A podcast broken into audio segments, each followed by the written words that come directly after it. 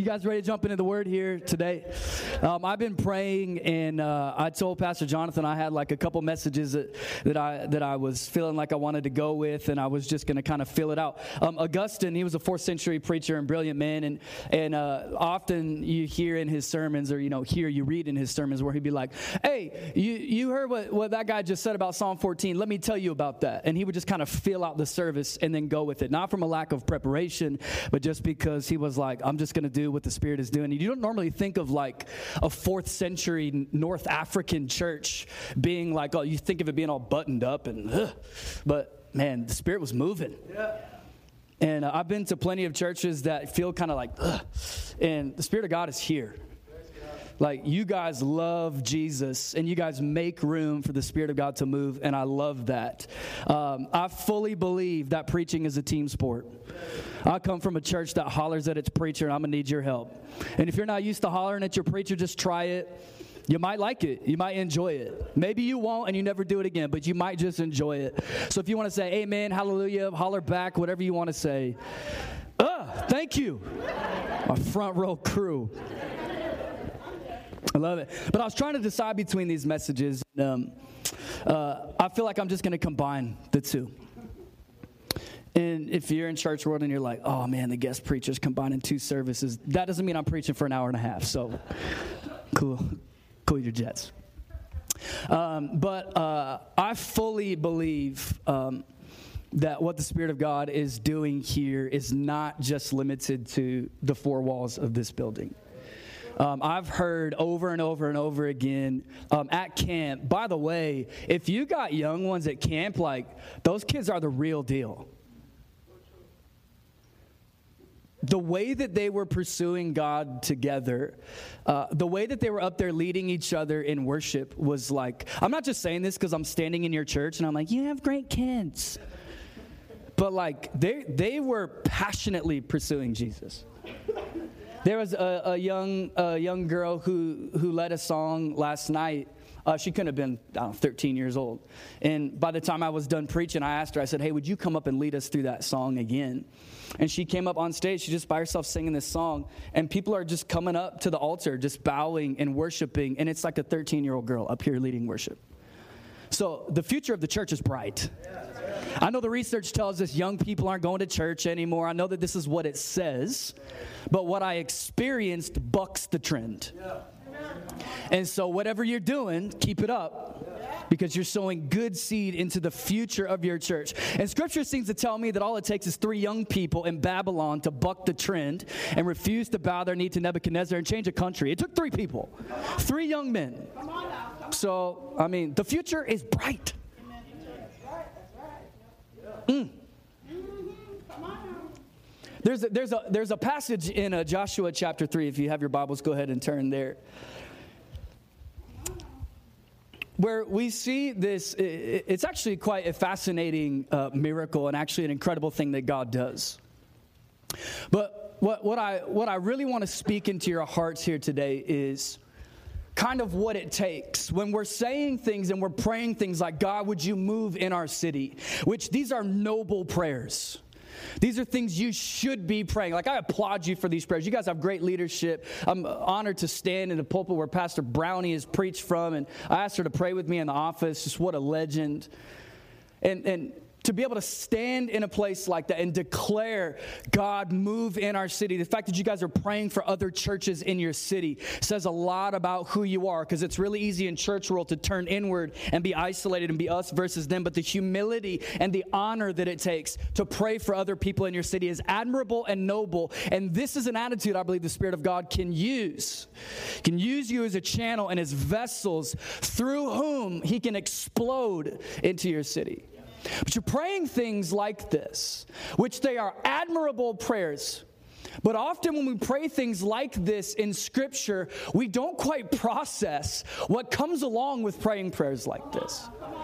Because when we start praying things like, God, would you move in our city and God, would you change lives, this comes with work. Hello there. Um, my wife comes from a farming family. I'm a city kid. Uh, I have, like, if it's got Wi Fi, I'm good. But if I got to fix it, I can't fix my car. I can't fix anything in my house. Like, I was at Home Depot the other day and my friend called me and he's like, What are you doing? I'm like, I'm at Home Depot. He goes, Oh, what are you buying for your wife? Because she fixes stuff at the house. she comes, her family has a ranch where they, uh, they have wheat and cattle. And I was having a conversation with uh, one of her uncles, and we were just talking about harvest. And it just struck me how we often in scripture, when Jesus, he tells the disciples in John chapter 4, lift your eyes, for the field is white for harvest. He's like, You say it's coming at some point. I'm telling you it's here right now. But the funny thing about harvest is like, that's when the work starts.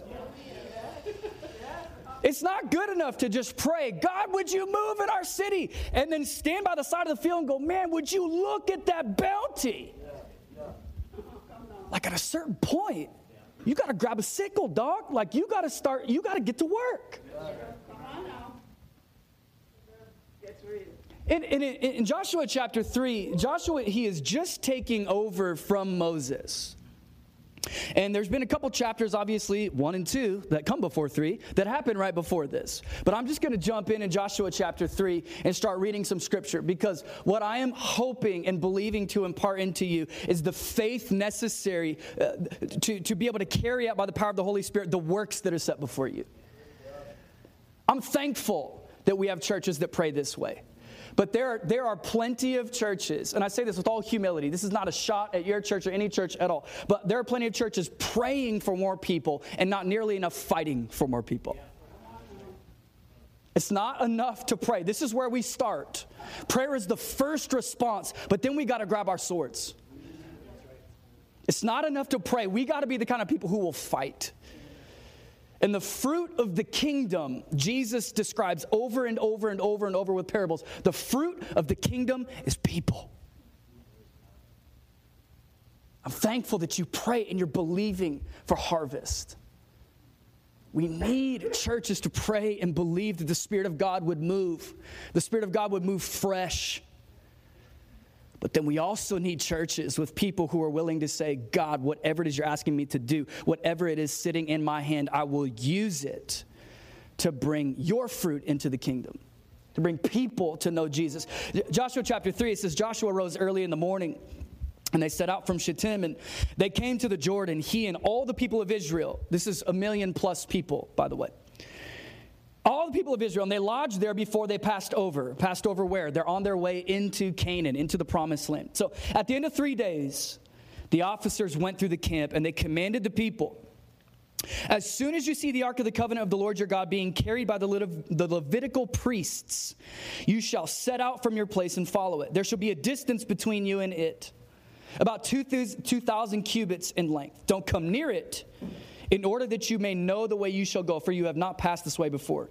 And Joshua says to the people, Consecrate yourselves, clean yourselves up, make yourselves clean, make yourselves ready. Consecrate yourselves, for tomorrow the Lord will do wonders among you. Oh, this is fun stuff. Consecrate yourself, for tomorrow the Lord will do wonders among you. Oh, we love this kind of scripture. Joshua said to the priests, He's like, hey, fellas, take up the Ark of the Covenant, pass on before the people. So they took up the Ark of the Covenant and went before the people. And the Lord said to Joshua, He says this to Joshua, Today I will begin to exalt you in the sight of all Israel, that they may know that as I was with Moses, so I will be with you. You know what this tells me about the character of God? He doesn't really have a problem with you being exalted in the eyes of people. As long as in that exaltation, you are exalting Him. See, we often have this uh, out, out of a sense of humility. Um, I've had to learn this uh, as a pastor because um, people will they would come and be like, "Man, pastor, that was a great message," and I, my response out, out of out of a good heart would be something like, "Oh, you know, it's just the Holy Spirit," you know. And here we are at our church trying to build like an encouraging culture. You know, encourage one another as the day of the Lord is nearing. We're trying to build this encouraging place. And every time someone would come and encourage me, I'd be like, oh man, it, was, the Lord, it was the Holy Spirit. And, and it comes from a, it came from a good place. But what I recognized was that I was squelching the very environment that I was trying to create. Because anytime someone would come to encourage me, I would be like, oh, no, no, no, no, no, no. Make them feel weird and awkward, you know? Pastor, that was great. Don't praise me, praise Jesus, you idiot. Obviously, I wouldn't say that, but that's how people were taking it. And then I see passages of scripture like this where God, who has no like ego problem, obviously, he breathed the stars and I can't pull that off. So, like, he's good.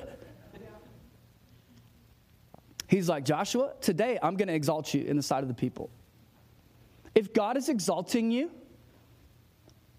I, I, would urge you not to walk around in some false sense of humility. I'm not saying be arrogant and go, the Lord is exalting me in your eyes, honor me.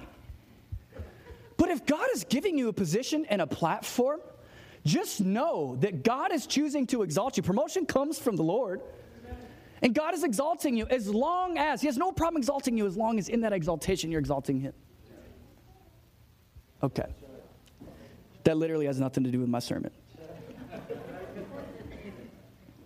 He goes, As for you, command the priests who bear the Ark of the Covenant. He goes, Say this When you come to the brink of the waters of the Jordan, the Jordan River that separated them from the promised land, the Sinai Peninsula from the land of Canaan, when you come to the brink of the waters of Jordan, you shall stand still in the Jordan.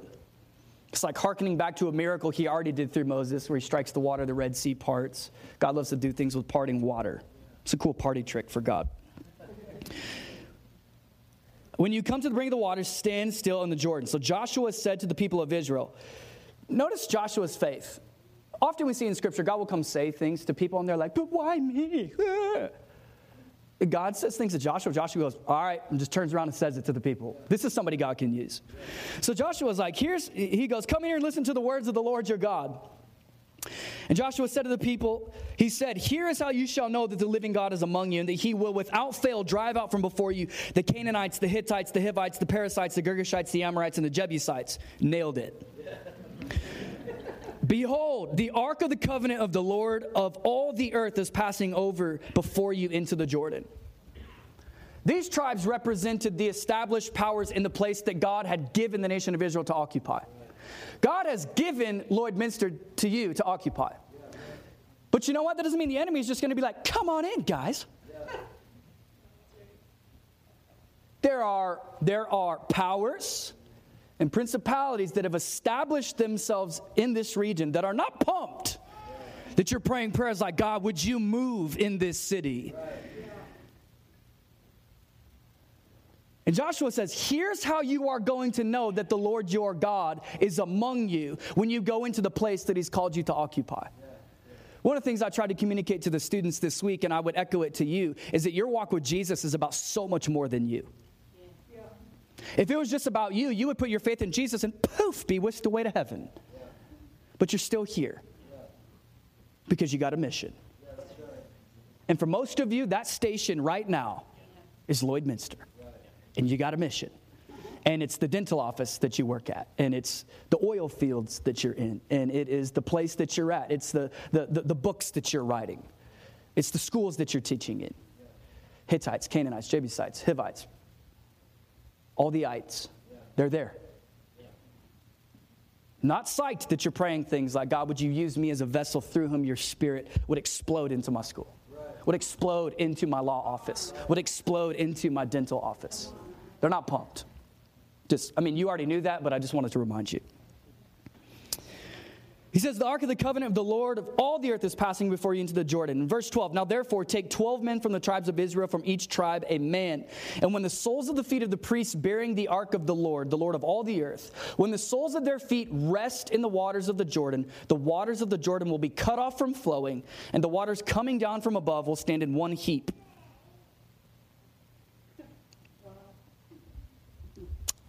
Okay. Verse 14 So when the people set out from their tents to pass over the Jordan with the priests bearing the Ark of the Covenant, and as soon as those bearing the ark had come as far as the Jordan, and the feet of the priests bearing the ark were dipped in the brink of the water. Now, I, I love that scripture adds this in parentheses. Uh, now, the Jordan overflows all its banks throughout the time of harvest. Scripture doesn't make mistakes. God doesn't make mistakes. This is included for a reason. Uh, you notice in the original command, God never said anything about the Jordan overflowing its banks. So, if you're like me, here's what often happens God, He gives a mission. This is what He's giving them. He's giving them the mission This is what you're going to do. And you got people up here standing before you on weekends and in groups and all the things you do as a church who are declaring the mission and the vision. And this is what God has given to us. And we love this part. We love it. The mission, yeah, we're going to do it. Lloydminster will never be the same. And then you get to the place where the work starts happening. and You're like, whoa, God, you didn't tell me the river would be flooding. Whoa, God, you did not describe to me, you never said anything about this being that crazy. As if the God who's able to stop a river from flowing would be like, it's flooded? Never mind. like, if he's going to stop up a river, what does it matter if it's flooding or not? I think that's why God didn't see fit to include it because it didn't matter to him. But if he would have said it to them, if you're like me, we would have built a schedule to, okay, so when can we get there, like when it's not in flooding season? Or I would have rallied some engineers. How can we build a bridge? Because I know this is what God said, but, but maybe we just miss God's timing and, and, and, and let's build a bridge across. And we start praying for bridge builders to show up. And God's like, would you just walk into the river? Yeah. but God, you didn't say it was going to be hard. Does it matter? I'm God. That's right. That's right. Does it matter? God, you called us to go into Lloydminster. You didn't describe that it was going to be like this. Does it matter? If you're going to be the kind of people that pray, God, would you move in our midst? You got to be the kind of people who are willing to put your put your hand to the plow, regardless of how difficult it looks. Because remember, you're not doing the heavy lifting anyway. It's the Spirit of God that's empowering you. So they get there and it's flooded. Scripture says this the waters came down. They go, they, they walk into a flooding river, like a rushing river already, but now it's in flood stage. And they walk into it, and it says, The waters came down from above and stood and rose up in a heap very far away at Adam, the city that's beside Zarethan. And those flowing down toward the Sea of Arabah, the Salt Sea, were completely cut off, and the people passed over opposite Jericho. Now, you may be a Middle Eastern geographical scholar. Praise the Lord for you. I am not. So I had to look this up. This, this city that the water stopped up at, here's what God did He created an 18 mile stretch of dry land. What is that, like 30 kilometers? Like, like a 30 kilometer stretch that the water just dried up. You know, you see it on the felt board in Sunday school and it's like it's like a thing like this and people are just walking through like holding their babies like single file. It's over a million people. That would take months.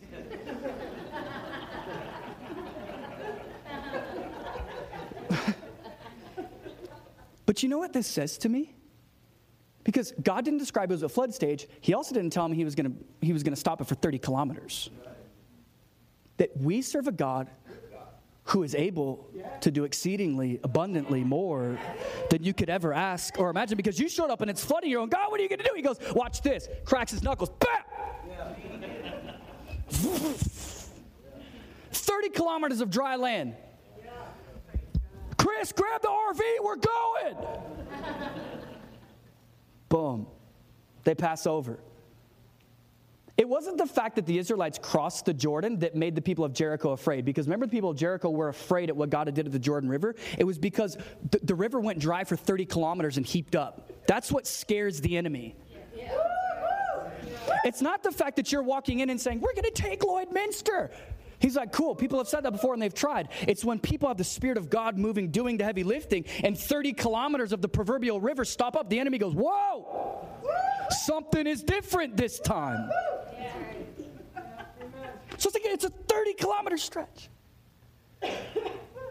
This is from, from downtown past the Valley Mall. That's, that's in, in, Spokane, that's what I use. I'm like, we're like out into Liberty Lake. People are like, whoa. That means nothing to you. I say Liberty Lake, are people like, revival? If I say that to you, it doesn't matter. and scripture says this. So, so we, we've had the mission and we love the mission. We love people declaring the mission. Then, then we've got the miracle, and we love the miracle. And you should love miracles, and you should pray for miracles because they're amazing. And this is one of the primary ways that God proves to people he is who he says he is and he's going to do what he said he would do. Because it's not just about your ability, your cognitive ability to convince somebody that God created the heavens and the earth. It's when the power of God moves in ways that, that, that, that the magicians in Pharaoh's court cannot duplicate. They go, okay, I'm listening. We love the mission. We love people with vision. We follow that. Then God shows up in miracles. But then the next stage happens. And I call that stage the middle. We love the mission. We love the miracle. We don't like the middle.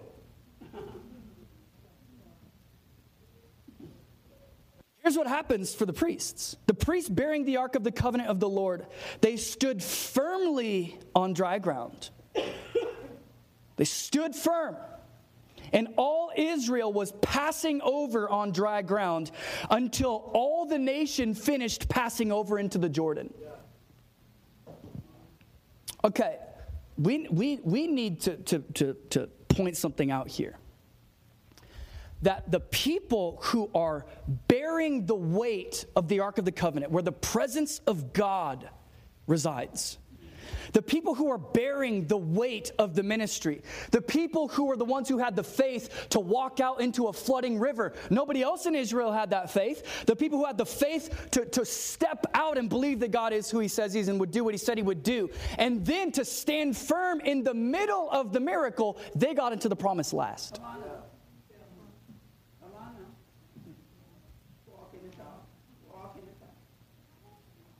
So here's, here's, here's what often happens in, in church world. We're praying things like, God, move in our city. And then the work starts. We hear the mission, we hear the miracle, and then the middle comes. And this is where people hit the eject button. Can, can we talk like this in church? Yeah? Okay. I'm just going to pretend you're my church, so. This is where we hit the eject button. This is where we start questioning and wondering because you're watching all these people who have never prayed a prayer in their life, they never lifted a finger in the church, and they're walking into the promise before you.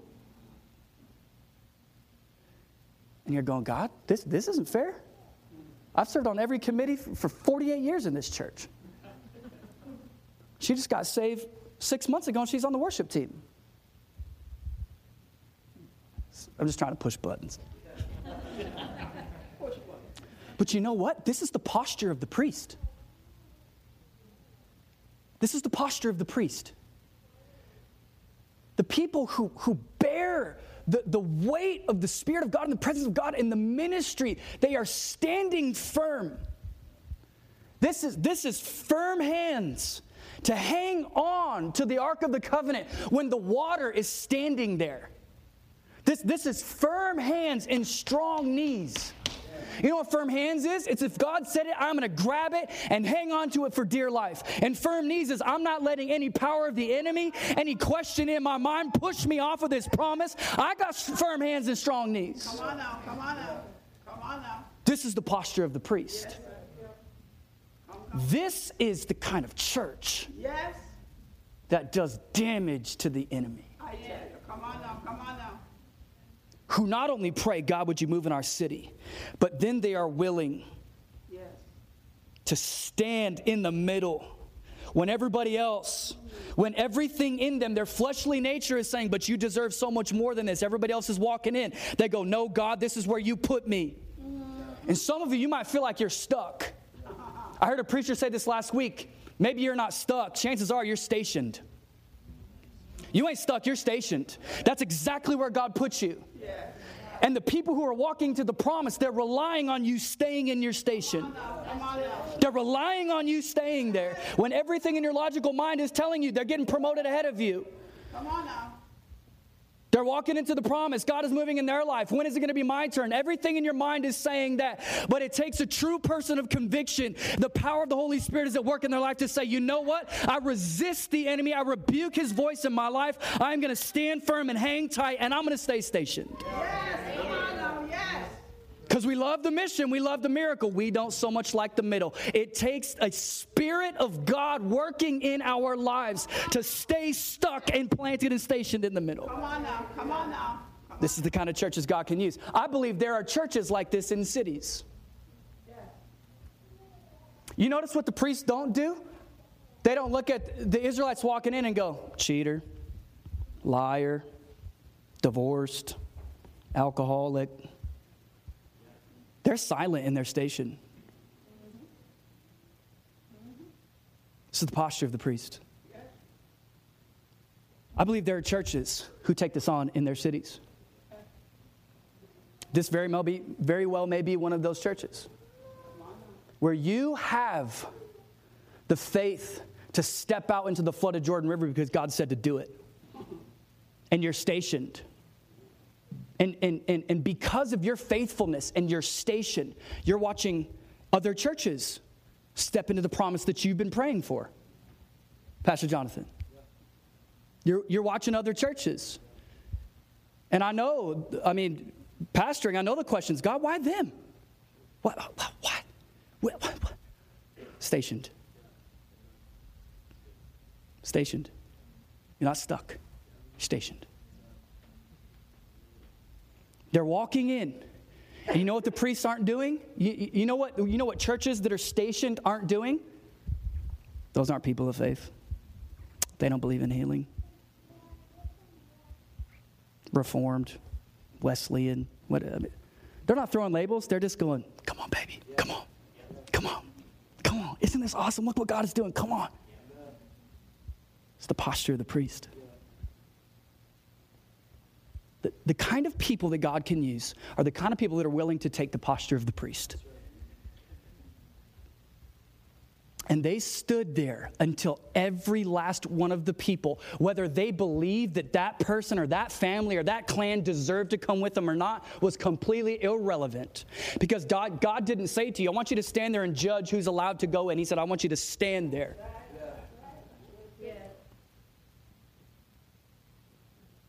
These are the kind of people, these are the kind of churches God can use. And you know what it takes to be this kind of person? I told you I was going to meld these two messages. You know what it takes to be that kind of person? Unity to the mission of the house.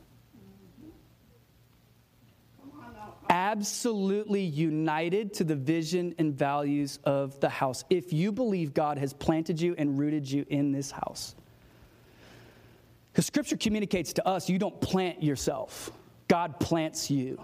And then it becomes your job to drive your roots deep and make sure you're not uprooting yourself and moving. Come on now, come on now. And when you're planted in a house, what does the psalmist tell us?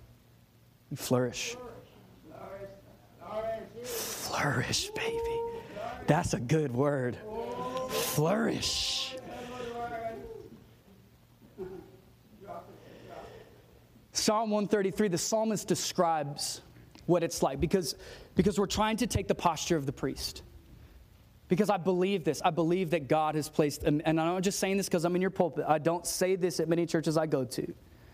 But I believe that God has placed a mission and a mantle on this church.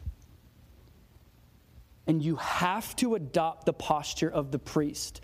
And, if, and, if, and, and, and not just the leadership, because you are the church. You. You, you, you, you, you, you, you. You are the church. And, and the only way to, to see the fruition and the fulfillment of this mission is to adopt that posture of the priest and to allow God to station you so that others might walk into the promise. And I guarantee you, the resolve in your knees and in your hands will be tested. I could promise you that. Because the enemy is not pumped when you start praying prayers like, God, would you move mightily in our city? When you start kicking the hornet's nest, he's not pumped, and you can bet your resolve will be tested. Jesus says this I will build my church, and the gates of hell won't prevail against it. The devil is not the church's biggest enemy, she is her own worst enemy. She, she, destroys herself from the inside out. And, and the way the enemy does it, scripture tells us we, got to, we have to mind the little foxes Yes, yes. that, that destroy the fields. This is, how, this is how the enemy works. He starts to speak into, into the ear of the person who's standing there, firm knees, strong. He starts speaking, when is, it, when is it your turn? When is it your man? You've been standing there in that river for a long time. Preacher about talking about promotion comes from the Lord. When is your promotion coming? You're like, yeah, when is this is how the enemy works. And if he can get into the inside, because he can't get you from the outside, the gates of hell will not prevail against God's church. Come on now, come on now. So, for 2,000 years, the enemy has been trying to find any way he can to start chirping, chirping in the ear, and then we do all his work for him. He's just got to, to, to toss the spark in there, and then we'll burn ourselves down. Man, I preached this to my church, and I was screaming.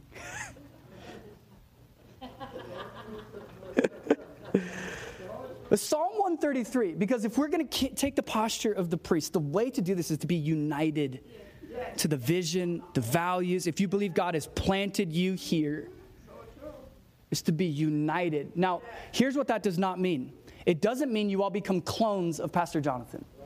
Because God has given us many different kinds of gifts, many different things that we can do. But, but the house of God is, is like a quilt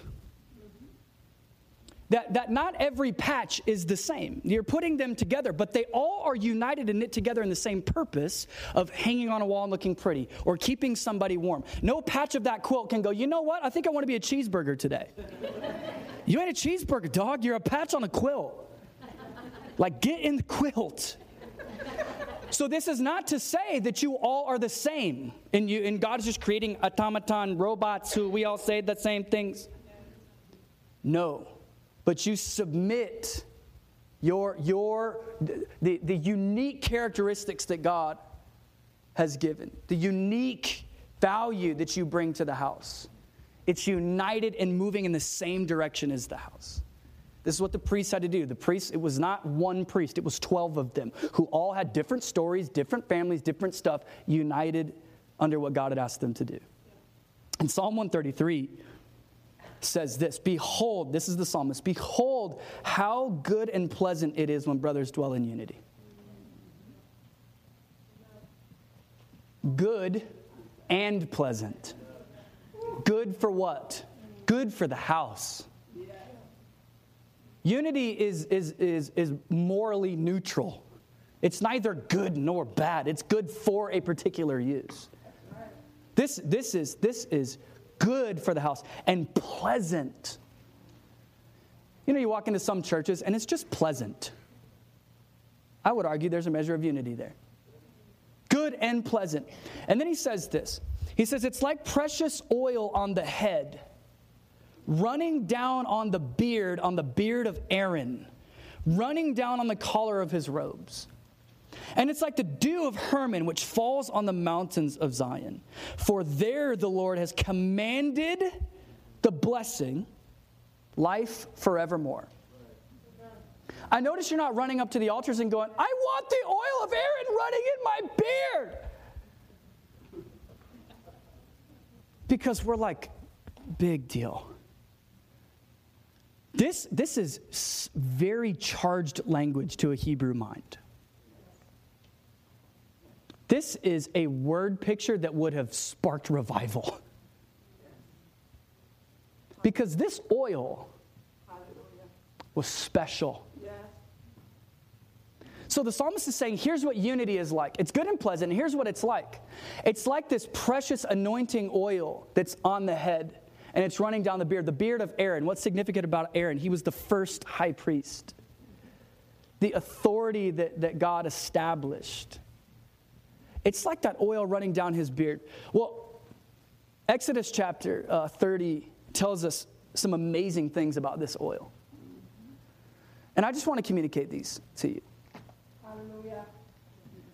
Because if we're going to adopt the posture of the priest, if we're going to stay stationed in the middle, we have to live in unity. But, but here's something awesome about this oil there, it, it, took on three components. For the sake of time, I'm not going to read all the scripture. You can read it. It's Exodus chapter 30. You can read it on your own, verse 22 um, through uh, 33. But it was made by a master perfumer, which was somebody who, who knew the exact specifications and measurements. So the psalmist is communicating to us that when there's unity, it's as if someone is working to exacting specifications. This oil was not to be duplicated and used for any other thing.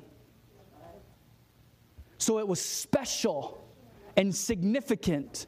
The psalmist says that when there's unity in the house, there is something that is, in an exacting way, it is special and significant. We're not just after unity for the sake of unity, we're after unity because at the end, the psalmist says, where there's unity, the Lord is commanding a blessing.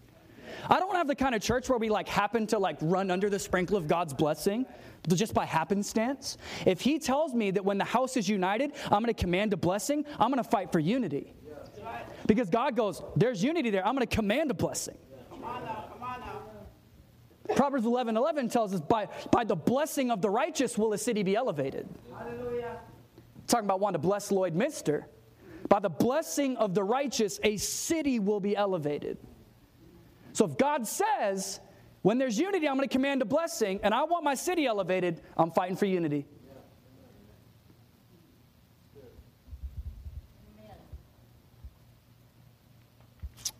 I'm going to read a few of these. Verse 25 says, You shall make a sacred anointing oil blended by the perfumer, by the perfumer, and it shall be a holy anointing oil. And then he says this, With it you shall anoint the tent of meeting and the ark of the testimony, the table and all its utensils, the lampstand and its utensils, the altar of the incense, the altar of the burnt offering with all its utensils, and the basin and its stand. You shall consecrate them that they may be most holy.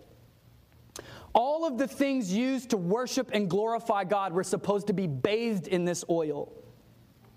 So the psalmist is saying, when there's unity, it's like this. And then the second part of verse 29 says this whatever touches them will become holy. Amen. Oh, man. Woo, glory to God. Can you imagine a church that is so united, that has the posture of the priest, that is, that is standing firm, that's not going, Why am I stuck here? That's going, God, thank you for stationing me in this place. it is so united that people who are walking in off the street, they start calling on the name of Jesus and they are instantly made holy. The people here who, who are being sanctified and who are being made and conformed more into the image of Christ day after day by the power of the Holy Spirit. Scripture says that this anointing oil, once it was on everything, whatever touched it, whatever, whatever, whatever, whatever, whatever touched it was made holy. Can you imagine a church like this?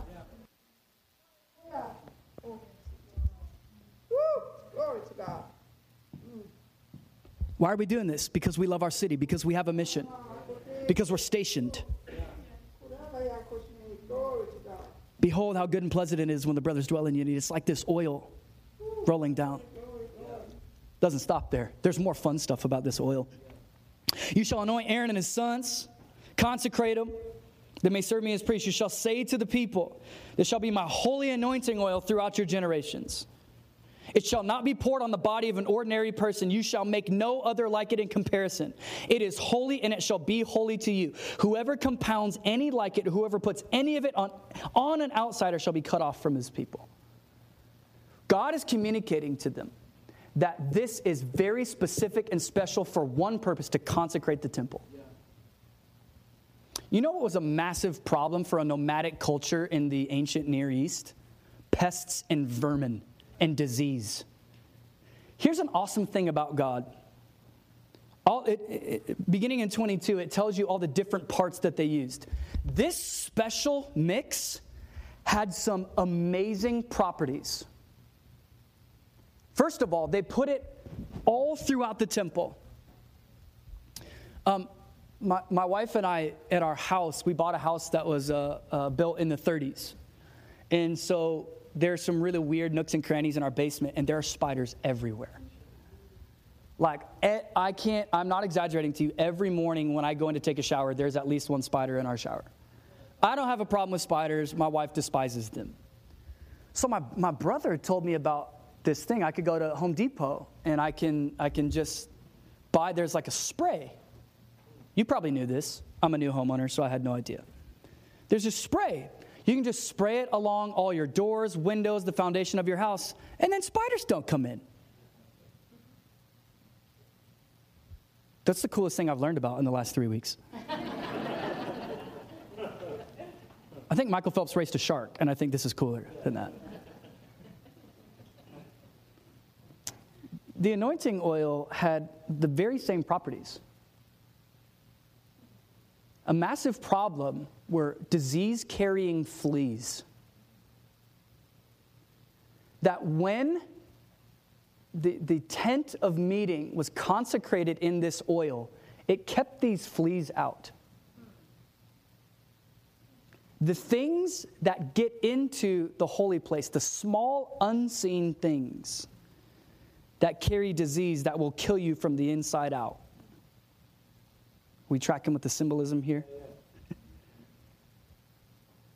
The church is her own worst enemy. She kills herself from the inside out. Scripture, the psalmist is saying, when we dwell in unity, those things can't even get into the house.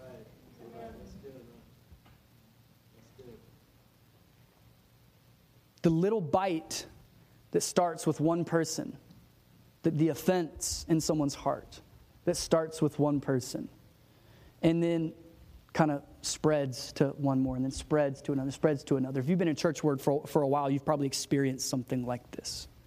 And it's devastating to the house, and it's devastating to the mission, and only the enemy wins. Scripture says when we're dwelling in unity, it's like this oil that keeps the fleas out. Oh, that's good. The priests were to be consecrated in this oil as well. The fleas couldn't get on them. Not only did it have sanitizing properties, it killed vermin, rats, other things that carried disease, things that would chew up, things that would chew on the holy, things that would make the house look tattered. Killed them, killed them dead. The psalmist, can you see how charged this language would have been to a Hebrew mind? And third, it acted as a, it acted as a perfuming agent. It was sweet smelling. Kept the lice out, the disease carrying unseen things, it kept them out of the house. Killed the vermin, and it made everybody smell good. Scripture, an aroma is, is a common metaphor in Scripture. Things that are pleasing to God.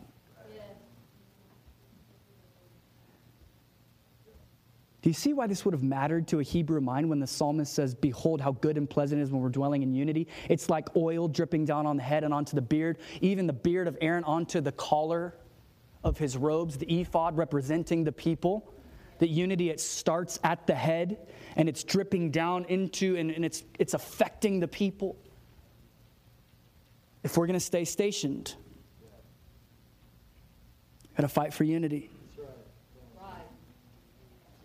And I promise you, once unity is established, it must be fought for to maintain it. Because when you start praying prayers like, God, would you move in our city? The enemy is going to be like, release the fleas.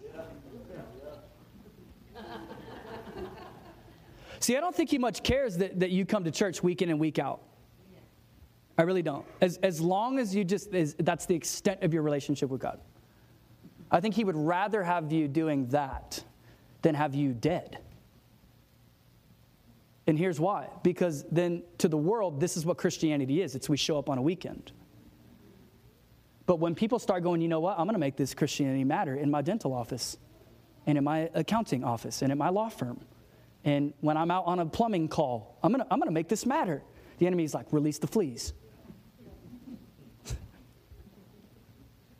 That's why it's important.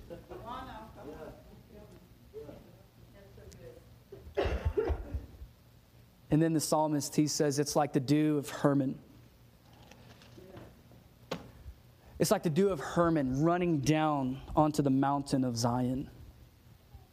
It was the dew of Hermon. Hermon was a taller, Zion was the mountain that represented God's majesty and his power and his glory. But it wasn't the tallest mountain in that range. Hermon next to it was a taller mountain. And the dew of Hermon flowed down onto Mount Zion, and it caused things on the holy place to grow. The psalmist is saying not only is this unity, not only is it sanitizing, not only is it killing these pests, not only is it a sweet smelling aroma to me, but it causes things in the holy place to grow.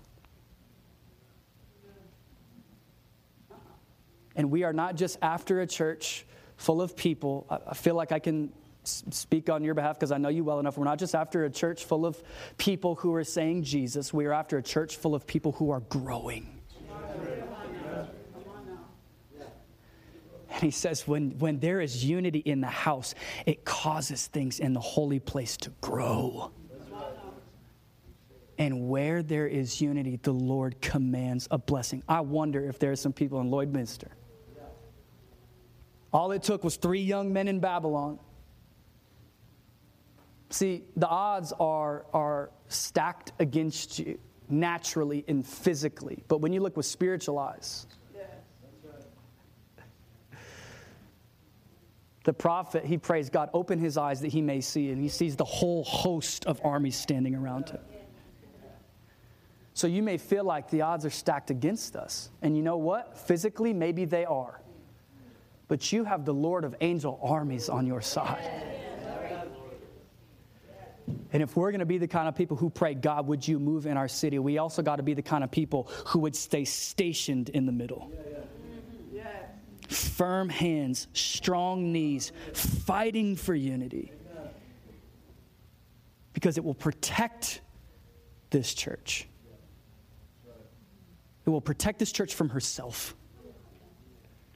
And I fully believe, I believe that, that as, as I was just sitting praying when we were in the last worship song, and, and I was thinking through what I was going to talk about, I felt like the Spirit of God said to me about those priests staying there. There are some churches in cities like this. And He wouldn't say that to me in this church if He wasn't talking about this church. I had never thought of it in that context before. That there are some churches in cities that take on the posture of the priest, and they are not so much concerned with do we get into the promise first, as much as they're concerned with the entire church. Everybody, come on, let's come into this promise. We will stand in our station and we will do whatever necessary. Even if we are the last to walk into the fullness of the promise, we will do it because God, you stationed me here. And I wonder if there's some people in Lloydminster who would answer that call. Can we stand together? I want to pray with you.